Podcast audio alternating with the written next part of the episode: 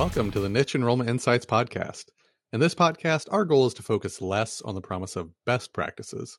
Instead, look for the processes and questions that spark internal reflection and lead to novel solutions tailored to your institution. I'm Will Patch, Senior Enrollment Insights Leader for Higher Ed at Niche, and my guest today is Angela Brown. it is our fourth quarterly look back at what are some of the enrollment and marketing insights that we've learned about and want to talk about more. So we're looking at the fourth quarter of 2023 and we'll take a look. How are you doing, Angela? I am well. I can't complain. You know, we're recording in January of 2024 mm. post holiday at a time when lots of people are dealing with various illnesses. So I'm pretty pretty happy not to be not to be in that boat. You know, we made it through some travel and family time. Mm-hmm. mostly healthy. So, you know, Good. feeling pretty excited and optimistic for a new year. New Year's are always fun. Yep. Have a good break and a good New Year's. I did. I did. How about you? How was yours? It went way too fast. Parents flew back up from Florida and we got to hang out with them and spent a lot of time with the kids since they're out of school and they're still out of school. So oh wow, still. Yeah. yeah, they don't go back till the ninth around here.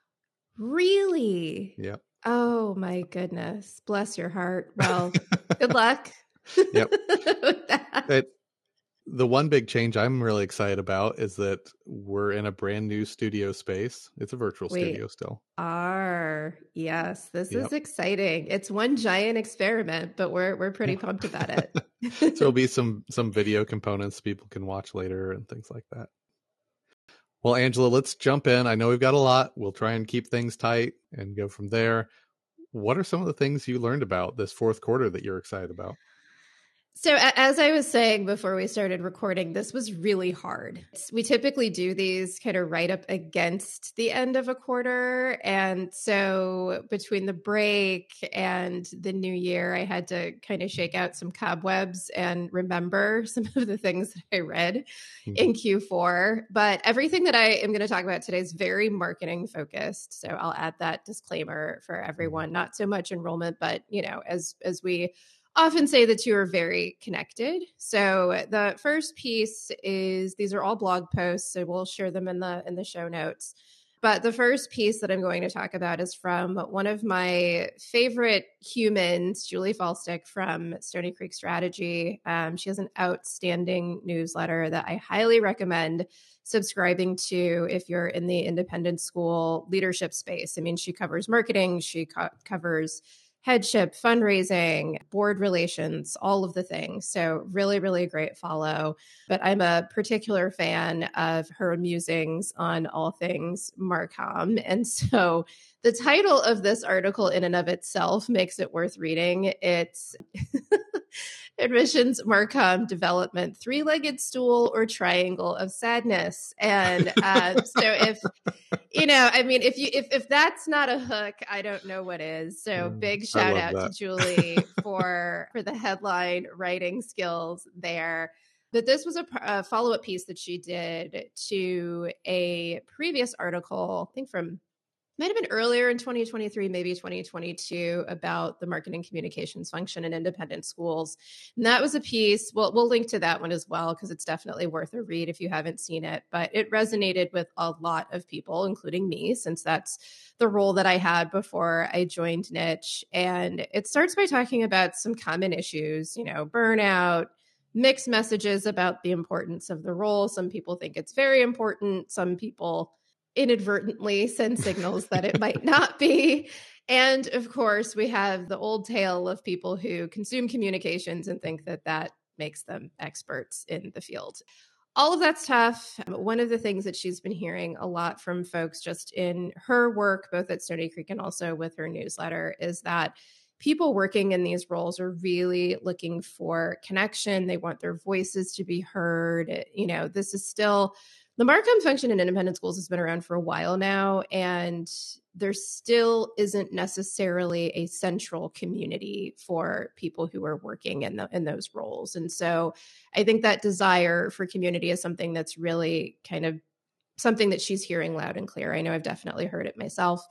The article digs into what an ideal Marcom function should look like. And I'm going to quote Julie here because this is a really great quote. She said, We believe the ideal in 2023 when this was written, but I think this is true in 2024 as well, is to have a communications office run by a communications professional with a clear job description Mm-hmm. But notice it, it's not the laundry list of hopes and dreams that we typically see in job yeah. descriptions, but a Plus clearly defined description. And... Other duties as assigned. I still see references in job descriptions to platforms that no longer exist, which says a lot about mm-hmm. who's probably writing these descriptions who manages a discrete budget and reports to the head of school, which is something that I agree with wholeheartedly across the board. But she does point out the fact that that's not necessarily possible at every institution from, you know, budgetary concerns, culture. There are a lot of factors that can play into that format not necessarily working. And so hmm. she shares some very concrete ways that admissions development and communications professionals that their roles can be defined in ways that are intentionally complementary because ideally that's how it should be. But there's so much good stuff in the article. I, I couldn't, you know, I won't cover all of it here, but it was something that I really I it was like I, I felt it, you know, when I was mm-hmm. reading it, I, I was doing a lot of head nodding and it brought back a lot of memories. It definitely connects with things that I continue to hear from people who are working in these roles ideally, you know, I think that the three legged stool is aspirational. Sometimes it can feel like a triangle of sadness. I hope you're not in one of those institutions where, where that's, that's the way that it works. I'm a big believer in if you don't have an advancement model, so to speak, where admissions, Marcom, and development all sort of feed up into the same leadership structure, those three offices really should work together. And I think admissions and development really are the two that probably have the greatest opportunities to to connect a bit more intentionally. Mm-hmm. It's really more of a relationship life cycle at that point. Yes. Yes, and absolutely. Is that a model you've seen some places where they all are brought together as one customer experience? They probably wouldn't say customer, but one student, parent, community experience life cycle department? No. so so that would be incredibly complicated, but it it would, and that's it's such an interesting point that you make though, because I think the advancement model structurally is fairly common where you have those three offices feeding up to you know an assistant head of school who might oversee advancement or, or something under that. They're they're all under the same umbrella. But where i think the big opportunity is is for them to work together in more of that life cycle family experience structure. I think mm-hmm. that's that's the piece that's actually missing where you know, they all report to the same person, but I don't think that schools have mastered the art of making sure that that flywheel is being fed the communications person can end up being a bridge between those two offices, mm-hmm. but there isn't necessarily constant communication in that sort of cyclical way where admissions is making sure that there's a handoff that's happening with fundraising that feels very organic and very mm-hmm. natural. You know, typically there's a handoff from admission to everyone. Yeah. and you know, admissions like you take has, it's like I okay. Mean, same thing in higher ed. Admissions has to yeah. be the hub of the wheel. Yeah. everything flows through and and around and yet all these people out on on the tire don't always talk to each other. But exactly. admissions has to be that go between. Yep. Yep. And I, I think there's also something to be said too about making sure that there's continuity of experience between different types mm. of families you know because the families it's it's a it, this is another one of those things that happens all the time the families that have the greatest capacity to give get the most mm-hmm. attention they tend to get the most information they get the most opportunities yep. and there's got to be a better way to do that too you hear the phrase the squeaky wheel gets the grease right maybe a better one in, in this case would be the nicest wheel gets the road. I don't. Maybe that's why it's not a. Maybe that's not why it's not a saying. The the the tire with the most tread on it is the one that gets the most love. It's yeah. not necessarily the one that needs the attention who gets the most attention. I think that's true, and not to belabor points from our parent survey, but I do think to go back to the idea that your current parents play such a critically important role in also fueling your enrollment flywheel, right? And so a current parent, regardless of their giving capacity, has the same ability to encourage or discourage other people in the community from considering your institution. Right. And so that's something that's really important as well. It's not just the families that have the highest giving capacity who have the ability to go out into the market and talk about the experience that they're having at your institution. Mm-hmm. And so there is some degree of equity in treatment that has to be in place. But if those three departments are not talking to each other and they're not constantly working together to manage those experiences, that's where I think things can get really messy. But that also tends to be the way that it works. Mm-hmm. Thinking about this this life cycle management, really, there's a committee I was on probably seven years ago now that we were tasked with kind of reimagining a university structure.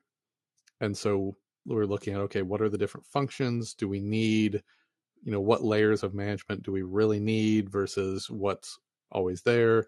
And so we're looking at similar institutions and and really came up with a model that I was really championing and it was too wild to actually get used. There were essentially three VPs. So you had everything filtering down to three buckets. There were the external relations, there was internal relations, and there was operations. Mm. And so you have this very easy flow. Anything that deals with those outside the university all goes through one communication structure, one management structure.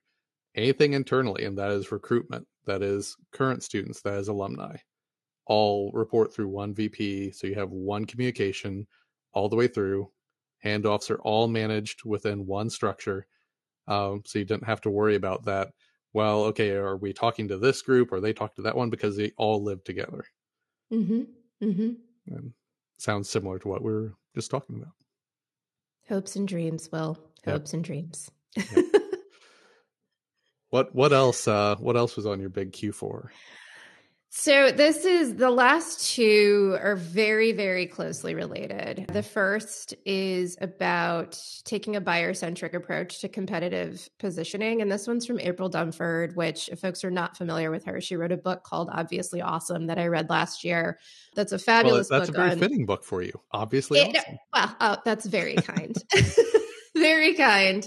The book is actually about positioning, and it's a great primer on that topic.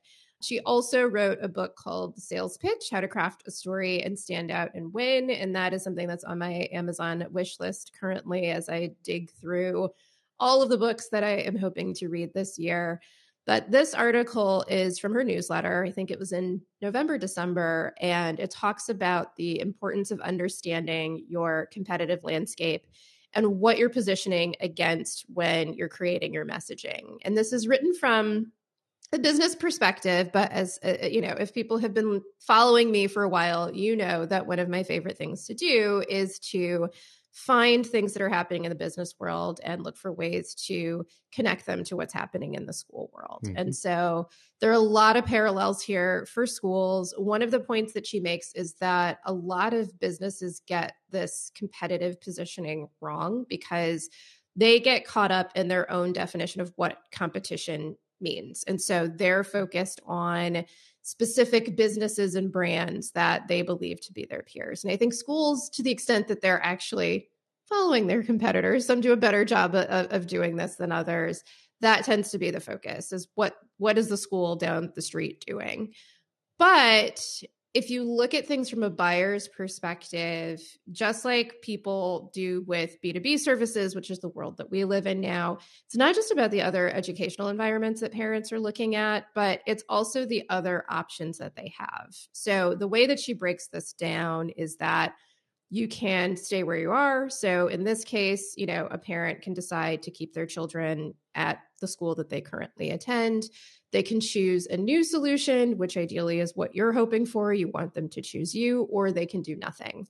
And what's tricky here is that the third option sounds a lot like the first one, but in April's world, doing nothing actually means going through the process of evaluating new solutions, in this case, other schools, only to decide to abandon the process altogether because you don't find what you're looking for. You don't see enough differentiation. Mm-hmm. And so, to earn a new family's enrollment, you have to position yourselves not just against other schools, but against those three options.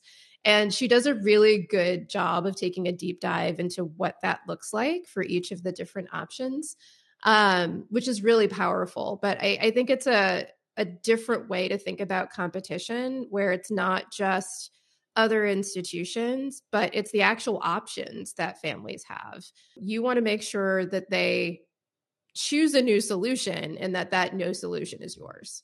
That's something that that's been talked about in higher ed for a while in the sense that students have a lot of options. They can go into the workforce, go into the military, they can start a community college, they can go to a four year, sit on mom and dad's couch. There's a lot of options going into it with the assumption of well they're going to pick someone so they should pick us. Yeah. That's yeah. not necessarily the case. And do you want to keep they chasing your one. exactly. And your peers are your peers the schools like you? Or your peers the schools that you the students who are enrolling at you are also considering? And i right. feel like we've talked about this before where i've had colleges argue with me and say no those aren't our peer institutions. But when a student is saying i'm considering these two colleges even if they're nothing alike, that is your peer institution. That is your competitor. It doesn't matter what you think. It doesn't matter what the numbers say. If I'm considering, you know, if I'm considering Stanford and Purdue or Stanford and Ball State, or while on paper, there's not a lot of similarities there, it doesn't matter. It matters what the students are saying, what the students are considering. I think that's such a great point because when I hear questions from schools, and this tends to happen more in the independent and private school mm-hmm. space than with districts, although I would say this is something that everyone should be thinking about. When they're thinking about doing competitive analysis, you don't want to make any assumptions about who your peer schools are.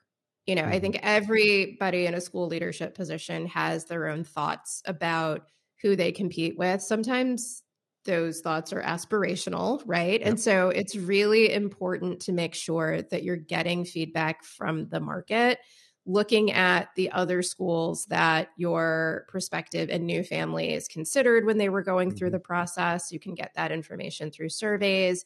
For families that didn't choose you, finding out where they did decide to go and typically, when you're going through a branding exercise, you'll get feedback from the broader marketplace, you know, other institutional leaders, other folks in your community who can give you a sense of how other people perceive you. And that's a really important exercise to go through when you're thinking about your competition. If we relate this then to branding and positioning, does it make sense to think of it in terms of do you want to be the hunter gatherers who are chasing the herds, chasing the weather, or are you going to be farmers setting up shop in one place saying, here's who we are, here's what we do? Is that making sense? Say more. Say yeah. more.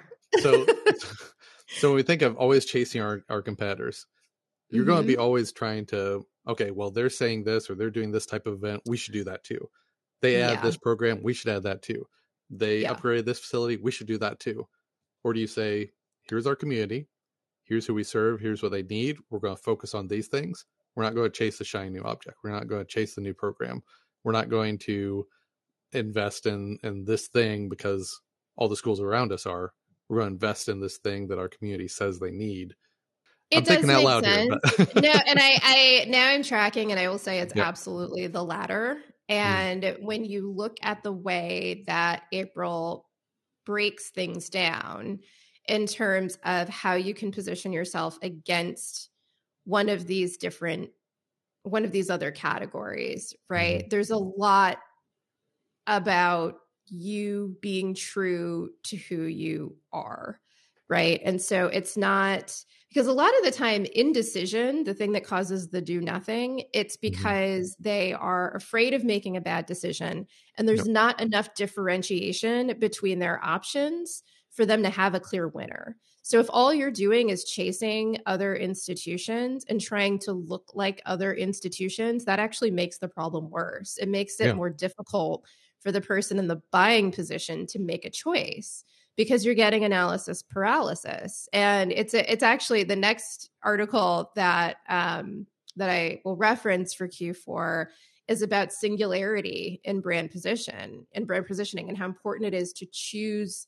the thing that mm-hmm. you truly own. So don't make it up. you know, it, it can't, it shouldn't be aspirational. It should be something that is truly uniquely yours and continuing to communicate that and really drawing that line in the sand because if you're just in the game of chasing your competitors and make consistently iterating based on what someone else is doing that other institution is not you mm-hmm. they might be making those choices and adding those offerings and and you know making these structural changes because of the work that they have done to make those decisions because those decisions make sense for those institutions. What makes sense for someone else doesn't necessarily make sense for you.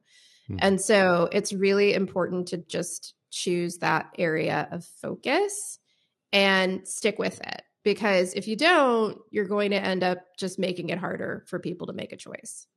And we've got a nice segue there and to my last one, actually, I, I, tr- I tried to be faster with these because sometimes I do too many. So this one is from Lindsay Pedersen, who is another great follow. She is an expert on brand strategy and someone that I actually I think I've referenced her before. I discovered her through a LinkedIn course and started following her newsletter. And this is, as I mentioned, about singularity and brand positioning. And so um, this article talks about the importance of having focus in positioning your brand because when you add too many promises, you're diluting your message, you're diluting your visibility and making it harder for you for you to be distinguished from other institutions or entities, right? And so mm-hmm. one of the things that, you know, I've heard this narrative a lot with private and independent schools. I'm sure you've probably heard it with higher ed institutions as well, but the notion of trying to be all things to all people. Yeah. Right. And that comes from one, I think there's still a long way to go for a lot of institutions to really nail what their brands are. You know, a lot of people haven't figured that out. Mm-hmm. Um, so that's part of it. And in the absence of having a strong brand, they try to do everything, which is not great. And that's why we get mm-hmm. the same, you know, 15 phrases on every website, right? Yep. Um, and that's that's what this is really trying to get to. So Lindsay talks about the importance of picking a lane um, and focusing on the one thing that you do that bridges the gap between what's actually compelling to prospective families but again something that your institution can truly own. And I, I, think that piece deserves a lot of emphasis because when i look at things like taglines and mottos sayings all, you know all of the things right? Mm-hmm. there there's such a lack of differentiation and they don't really tell you anything and so it's really important to have a brand promise or positioning statement that is uniquely yours. And that requires work. That's not I mean mm. that's that's I think that's a big part of it in the K 12 space is that going through that work requires a lot of effort and financial resources that not everyone has. But it's really important work to do because it informs so many other things, not just in the marketing communications office or in the admissions office or, you know, the people who deal with words, but also the yeah. people who are delivering the experience, right? So that it, there's a trickle down effect to how your faculty engage with families, how you how your your brand is represented on your grounds and your enrollment events and your curriculum. There's just there's this sort of butterfly effect with branding and positioning work um, ideally that should happen when it's done well. And it's really hard to do that effectively if you don't do the work on the front end. Yeah. It's that you see the words academic excellence everywhere. Well that's an expectation. That's not brand. Everywhere. Right. Yeah. Right. Um, I mean, if you just said mediocre academics, I mean, in some cases that might be honest, but you know, that's also not a brand either. I see a lot of phrases on websites that are table stakes. Right. Like it's not, it's, it's really interesting. I was trying to think of know? that phrase you've used before. Yeah. Like it's, yeah. I mean, it's, it's, of course you have academic mm-hmm. excellence mm-hmm. for 40 or $50,000 a year. Right. I would hope so. it's right, right. Yeah. A, lo- a love of learning, all of the, you know, it's a, it's all of the things. And, um, you know, I just went through a process where once again I was judging website homepages for the Inspired School Marketers Brilliance Awards, which I love mm-hmm. doing every year. But it, it's still happening. It's still happening and still seeing some of the same things. And I always give better scores to the homepages that have really strong copy that differentiates the institution beyond great design design is wonderful, but I still need you to tell me something about the institution that's going to make me want to click on the other parts of your website, right? Mm-hmm. And and I'm not going to do that if the if you're saying the same thing as everyone else, even if the website looks beautiful. Yeah. It, it has to be something that is compelling and informative. Yes. If it's just impo- informative and there's nothing interesting about it, okay, who cares? if it's just right. really engaging and cool, but you don't, there's no meat to it. I mean, th- there has to be that blend. For sure. Well, like you, I, I started out with a long list of things and I was like, oh, okay, this is going to, that's going to be too much. So I decided instead to focus in on one thing, uh, yes. one thing that filled up because we have video. I can show this now. A yeah, lot of pages of my notebook. uh, I, I went to AMA Higher Ed, Chicago. A nice short drive for me for for a change. Conferences I usually have to hop on a flight and you know get right to the hotel from the airport and all that. But this is nice, just three hour drive to downtown Chicago, and it was a great experience. Very energetic conference. I would say it was one of the strongest conferences I've been to in a while, uh, just That's because awesome. of the amount of content that I was jotting down ideas, notes, thought starters, so I wanted to touch on some of them. The first one, not a lot that I want to say beyond this because I think everyone will get immediately. Just this need for higher ed, and I would say K 12 can get in on this too. This need to be on the offensive about defending the value of education rather yeah. than sitting back and either ignoring the hits or just responding to things as they come, instead, being more proactive in the messaging and really yeah. going out and talking about this is why higher education matters. Here are the outcomes, here are the things that it does for society rather than saying back, I mean, you're you're seeing angry mobs taking out college presidents now essentially. Um, it's crazy. Crazy. And, and, boards being replaced and completely yeah. changing the school can't just sit back and let that happen or the value of higher ed will actually be degraded so just yeah. going forward, talking more about that value. There were a few themes that came up across sessions, and there were really three themes, and then one one speaker I want to dive into because he was incredible. That was the nice thing. All all the keynotes, there were multiple keynotes, and all of them you just leave saying that was incredible. The first big theme here, talking about brand's future. What's mm-hmm. the future of branding? Really being core in relationships rather than identities talking about communications, marketing communications, really using social media to support and solve problems rather than constantly being the megaphone saying, We're great, we did this, here's a press release. really seeking out using social listening to say, Here are the key problems people are facing, let's solve them, let's address them. You know, that it's that two way, it's that being a person rather than yeah. a nameplate blasting out information. Focusing also as a brand, removing friction and focusing on customer experience, student experience, parent experience.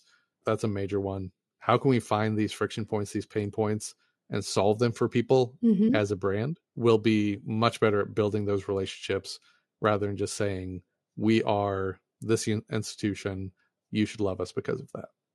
If right. you're if you're removing barriers, if you're being supportive, if you're providing a great, consistent experience, and that experience needs to be consistent from recruitment through graduation beyond, rather than making promises and being really one on one in recruitment and then not being like that at all while they're a What? student. I know, I know, it's unheard of. Uh, and, and then as soon as they're alumni, all of a sudden it's, "Hey, buddy, how you doing again?" Uh huh. That's not consistent. And I know that doesn't happen anywhere now. But no.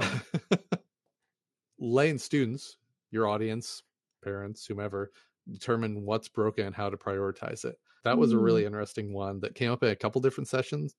Rather than saying, we as people who see this and work in it every day, this process, this part of the website, this app, whatever is broken, we should really focus our resources there. It doesn't matter what we think because we're Mhm. working on it every day. We have different needs yeah. letting the students, letting the parents say, here's the things that are pain points for us. And there may be real mismatches there. Because the things that you think, oh, yeah, this works great, they instead might say, no, no, no, this is a huge pain. Or this thing is really broken. They say, no, I've never thought of that before. That's not a problem at all. I really love that because I one of the things I talk about all the time, especially as it relates to students in K-12, is that everyone making decisions, it's all a bunch of adults, middle-aged people sitting in a conference room deciding what the students want and what the students need. Yep. And that is a really big missed opportunity. You should not only gather feedback from parents, for one, and you shouldn't only gather feedback once a year. You know, like everybody does, well, not everybody, but Some a good percentage of people do an annual parent survey, but mm-hmm. it's also important to gather feedback from newly enrolled families. It's important to get feedback from your students and not just about what's happening in the classroom, but the tools that you're using and the spaces. You know, so many of these decisions are made about like, oh, we're going to get a new SIS system or, you know, we're going to add this new course. And it's based on nothing other than conversations that have happened by a bunch of people who are not being directly impacted by Mhm. those choices. So it's it's it's critical to make the time to gather that feedback and not just make all of those decisions in a vacuum. Yeah. And i loved the example that they gave of uh, you can you can basically just set up a table in the cafeteria with some cookies and have them test a web page a process i would Yeah. even carry it over to here's two postcards here's two photos here's two bulleted lists of, of content we want to put out there which one catches your eye which one is Mhm. someone who lives this every day fits us better it doesn't Yeah. have to be a huge thing like get one or two minute feedback from students as they walk by hand them a cookie they're happy There's so much power in giving students food. Seriously. I Oh, it is really if you give them a snack or you want to do a focus group and bring in mm-hmm. some tacos, there's a lot of power in that. Yep. A lot of power in that. We would always say students will do anything for a free t-shirt but you know you can get cookies even cheaper Oh yeah. you can bake them. you you probably could yep having that consistency the other one that, that i'll tease for an upcoming webinar Ooh. that came up actually in two different sessions really leaning into athletics branding but not leaning on athletics branding for recruitment saying here's the things that are working with athletics here's what we're recognized for already because even at, at small colleges that don't have the big d1 you know they're not being shown on espn or anything like that there is a athletics identity Mhm, now mhm. some colleges really lean into that and across the board say we are this we are spartans we are crimson whatever but instead saying you know here's the things we're known for how do we weave that into and take these people who are committed to athletics and take these things that they know already convert them over to our overall branding? And so there's there's a fine line there. Um, boise state is doing a, a tremendous job so that they'll be joining us for that webinar but yeah just a, a really interesting idea of merging social listening with athletic identity how do we make that all work for recruitment for awareness outside of just you have a good basketball team you have a good football team things like that Right. Right. the speaker I wanted to talk about is really tied into that. Marcus Collins. He's got a great book out. just really engaging, really interesting, really talking about branding and community and engagement. One of the things he said that, that I really like brands don't stand for something, they stand in for something.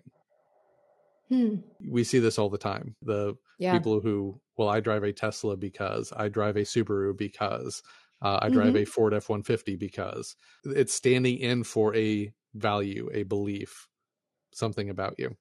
It's a different concept. It's subtle, Yeah. but it's different there. Talked about the life cycle of what a brand was, where a brand mark started as a legal mark, uh, so that people could say, "Oh, this is a product Mhm. made by this artisan." Moving all the way now, it's identity.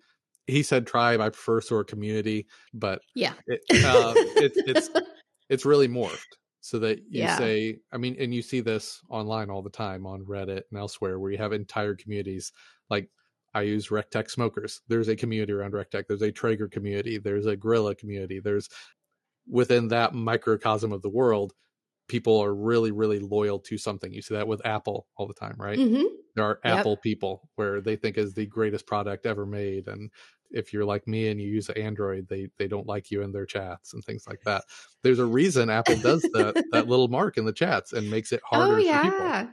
it, Yes. it is all about that community something i think really ties into they they talked about here what we think of in recruitment and advancement and anything else just because you have a lot of information about someone that doesn't mean that there is a sense of intimacy just because you know them doesn't mean that you have a relationship you still have to make that effort Big.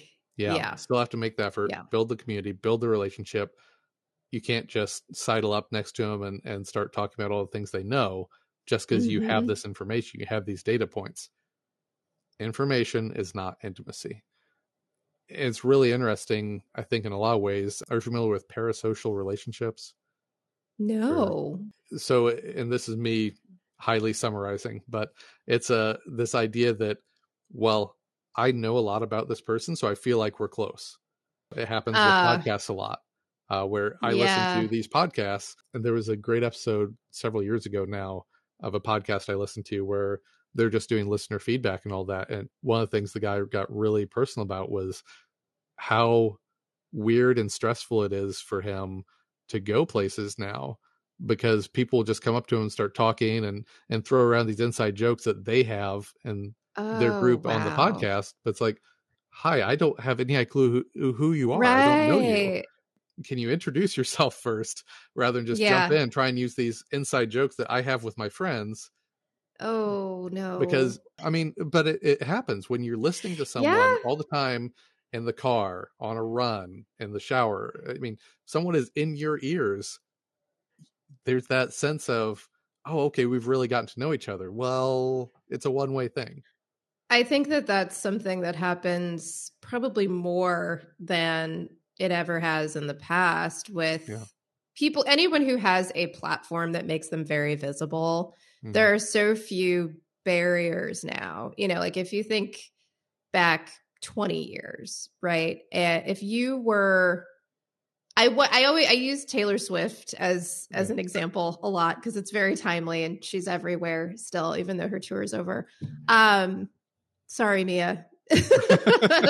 Apology to our, our poor colleague Mia, who loves Taylor Swift to the ends of the earth. But I wonder what the fanaticism around her might look like 20 years ago versus now. Yeah. Because if you think about it now, you have Instagram, you have Mhm. all of these other channels where you can feel like you're interacting with Yeah. people that you're never going to meet.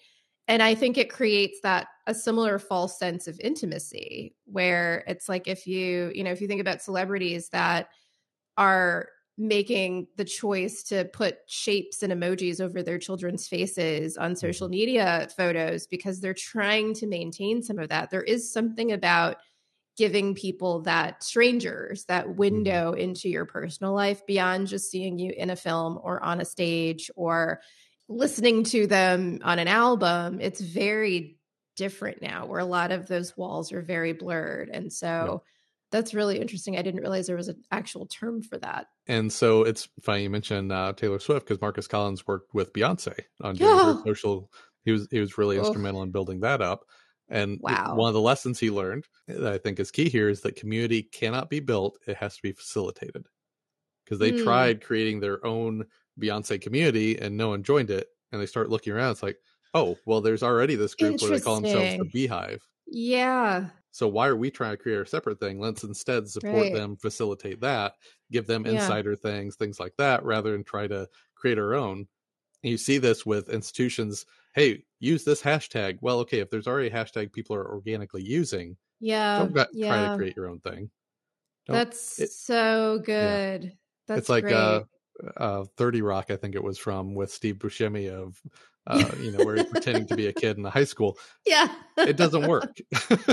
no you can't i think that's it's a, it's- so the headline there is that you can't force community which is Yes. really interesting you know it's not something you can orchestrate but it is something that you can support yes. um, and that just speaks to the importance of one having your ear to the ground so you know where those communities are but also being okay with letting go of i think that's that's the other thing. A lot of businesses institutions probably individual high profile people you want to have that control. You want to Mhm. manage anything that's associated with your brand. But there are some things that can happen organically independent of your team that can be very positive that you can tap into. So it's just important to keep your ears to the ground and know where those things are already happening. Yeah yeah.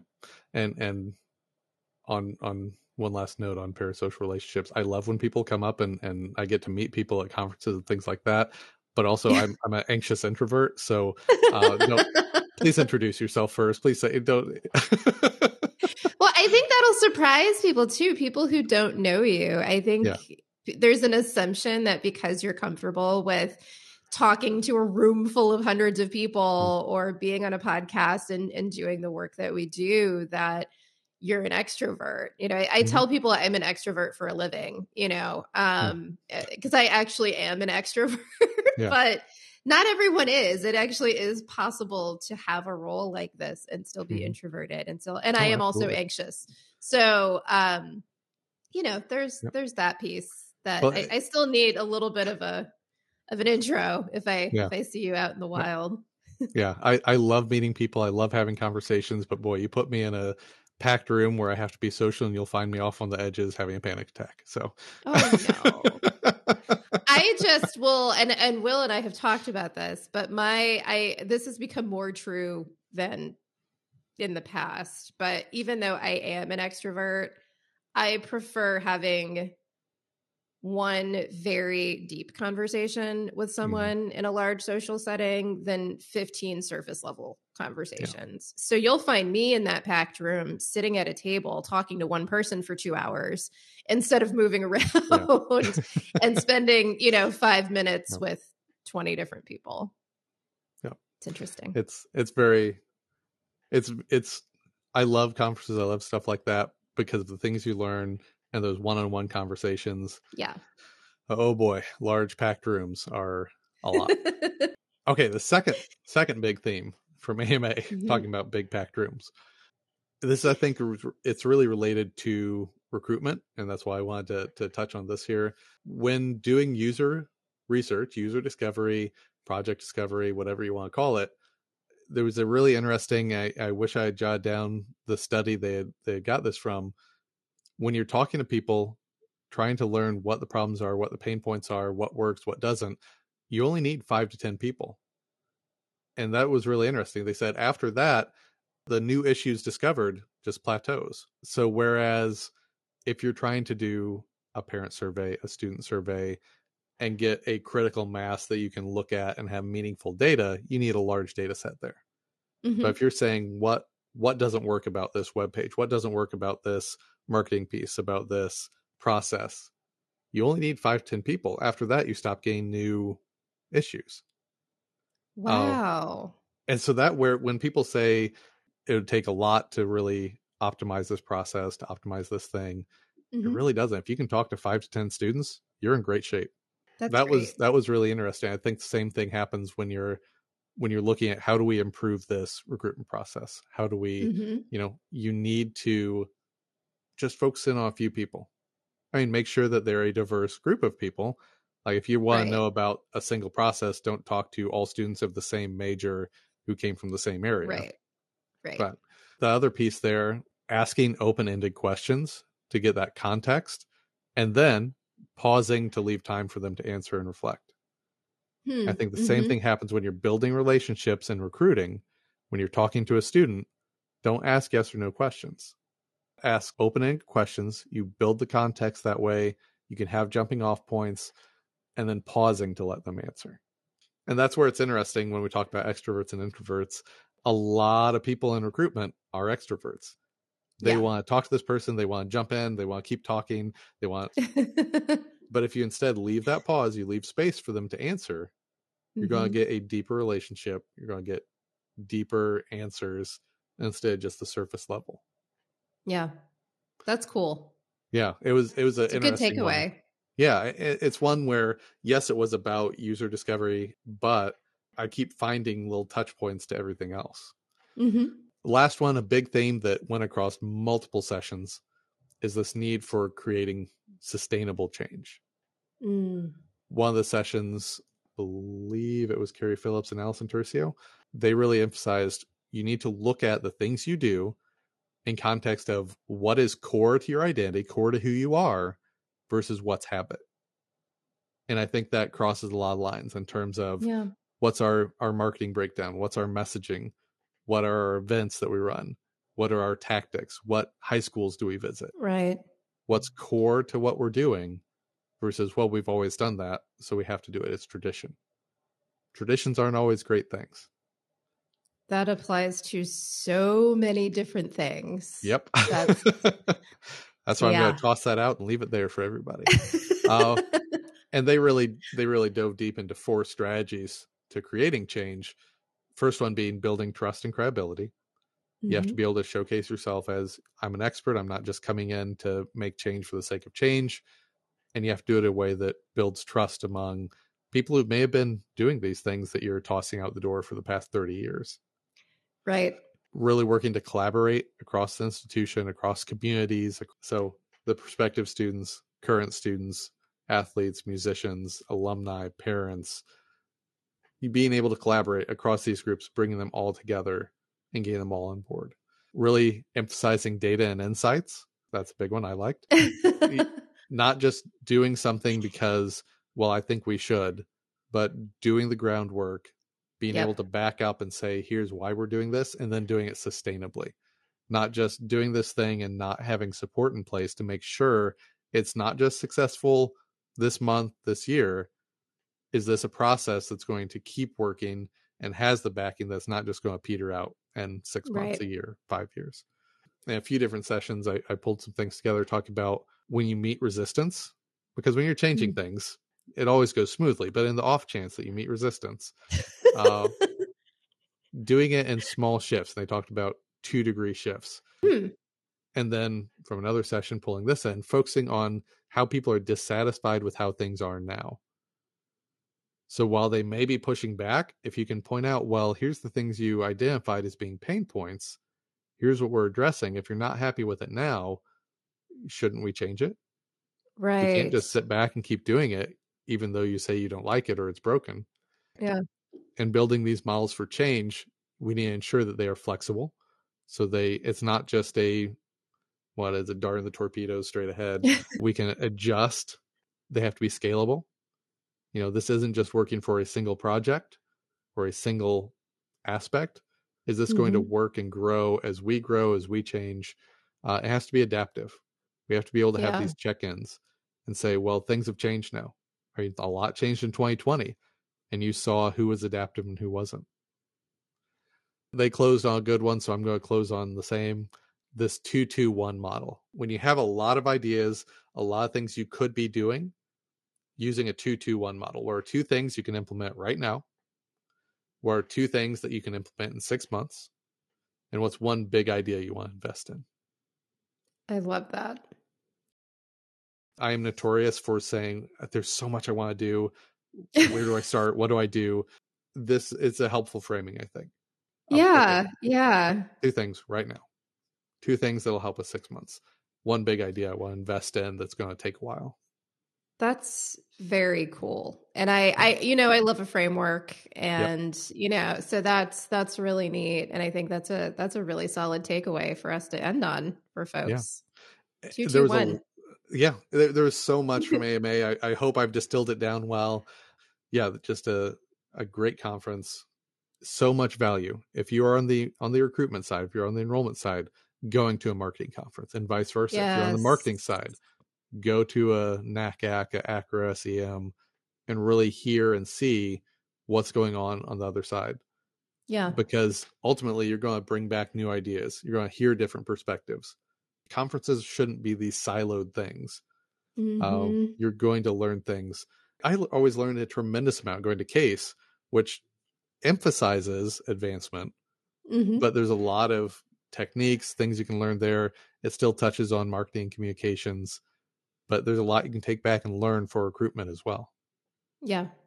Yeah. I, I always really advocated for the importance of admissions and marketing professionals to attend conferences together, especially mm-hmm. in K 12, because it's really powerful for you to one get a little bit more of a window into what it's like to walk in the other person's shoes but it also makes the work that you're able to do together so much more effective because mm-hmm. you're kind of working from the same playbook and hearing the same things and so one of the things that I, I loved doing in my previous life was to attend conferences with my enrollment leader and you can meet in between sessions and talk about yeah. you know exchange ideas and brainstorm about what you're going to do when you get off the plane and get back to your office and how you're going to move forward together. So there's a lot of power in that.